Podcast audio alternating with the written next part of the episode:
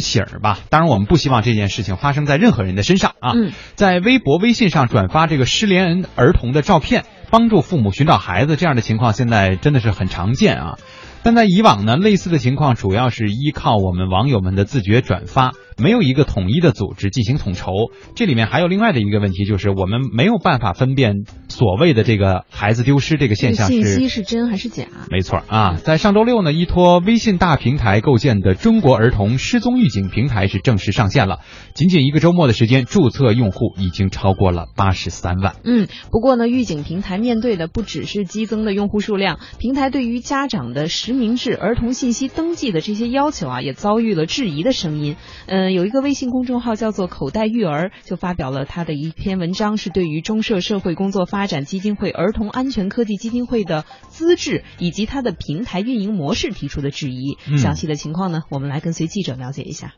走失、拐卖、绑架、离家出走、意外事件等都有可能造成孩子失踪。中社儿童安全科技基金会秘书长张永将表示，依托微信大平台构建的儿童失踪预警平台，作用就是要警告靠近孩子丢失地点的人、孩子的父母、有关主管部门，需要及时介入寻找孩子。一旦儿童失踪，家长可迅速打开微信，进入公众号，基于已经建立的儿童防丢档案，及时发布预警信息。希望它永远都不要用。但是，一旦发生或者说有一些紧急情况出现的时候，我们可以一键发送给警方，一键根据我们后台的规则，能够让周围的人都看到这个孩子的信息，并且说这个孩子找到之后呢，我们家长只要一键就可以把这个孩子的这个相关的信息就关闭，所有人都再看不到，也没法转发。由于国外同类型平台安破警报只收集特定个体，也就是失踪者的隐私资料，但是儿童失踪预警平台需要在注册时详细登记家长信息和孩子信息。据此，发出质疑的口袋育儿创始人麦田表示，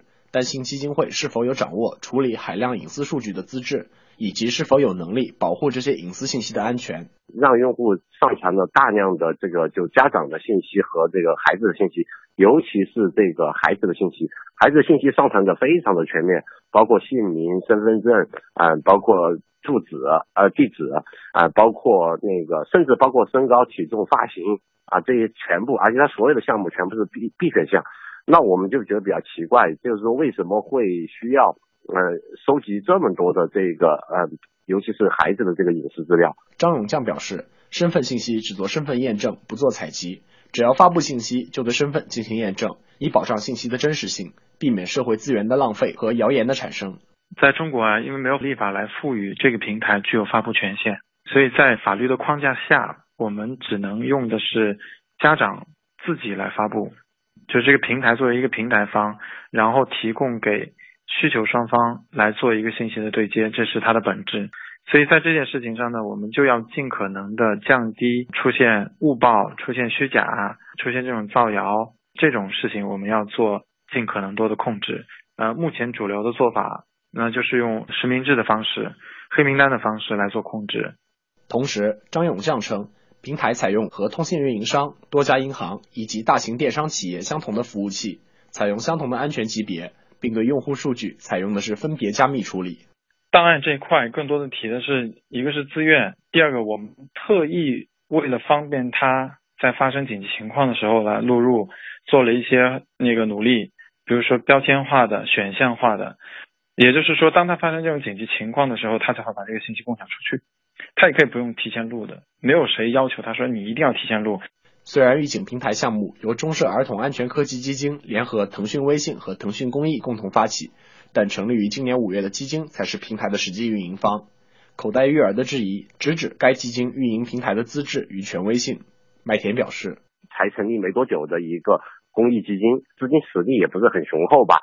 捐款两百万就是成为这个基金会的实际最高负责人的这个赵丽女士，她的履历背景到底是什么？对此，张永将表示，中社儿童安全科技基金是中社社会工作发展基金会下属的二级基金，主推中国儿童失踪预警平台。基金初始资金为二百万，今年五月成立当天又另外获得四百一十万的捐赠。同时表示，作为主管单位的中社社会工作发展基金会也有资金资源的支持。对于基金会执行理事长赵丽的身份，张永将回应称，原来最早就是我们的一个普通的家长，是因为我们对孩子丢失这件事情有过共同的经历，而他呢觉得本身在这个事情上也有希望能够贡献的地方，所以我们当时在这个事情上做了一些呃推动和努力。他不仅是在资金上、资源上，大家都在推动这个事情。口袋育儿创始人麦田坦言，提出质疑只是希望能在技术层面完善打拐防拐的公众参与模式。我们没有任何的否定他们，我们只是说提出了很多疑问，而且所有的资料全部是来源于他们的公网或者说是呃公开报道啊。我们也很理解，就是他们的这个初心，应该考虑一些就是技术层面的一些问题。公众参与一直是打拐防拐工作中的重要议题。美国安珀警报儿童失踪预警系统使得美国的失踪儿童寻回率已高达百分之九十七点七。英国、法国、加拿大、澳大利亚、墨西哥、荷兰、爱尔兰、马来西亚等国家也都相继建立了符合自己国情的儿童失踪预警社会响应机制。但是在麦田看来，预警平台的运营者不是执法机构，无从判断用户发出警报的真假。对于发假警报的人，平台运营者除了黑名单之外，也没有任何能力进行处罚。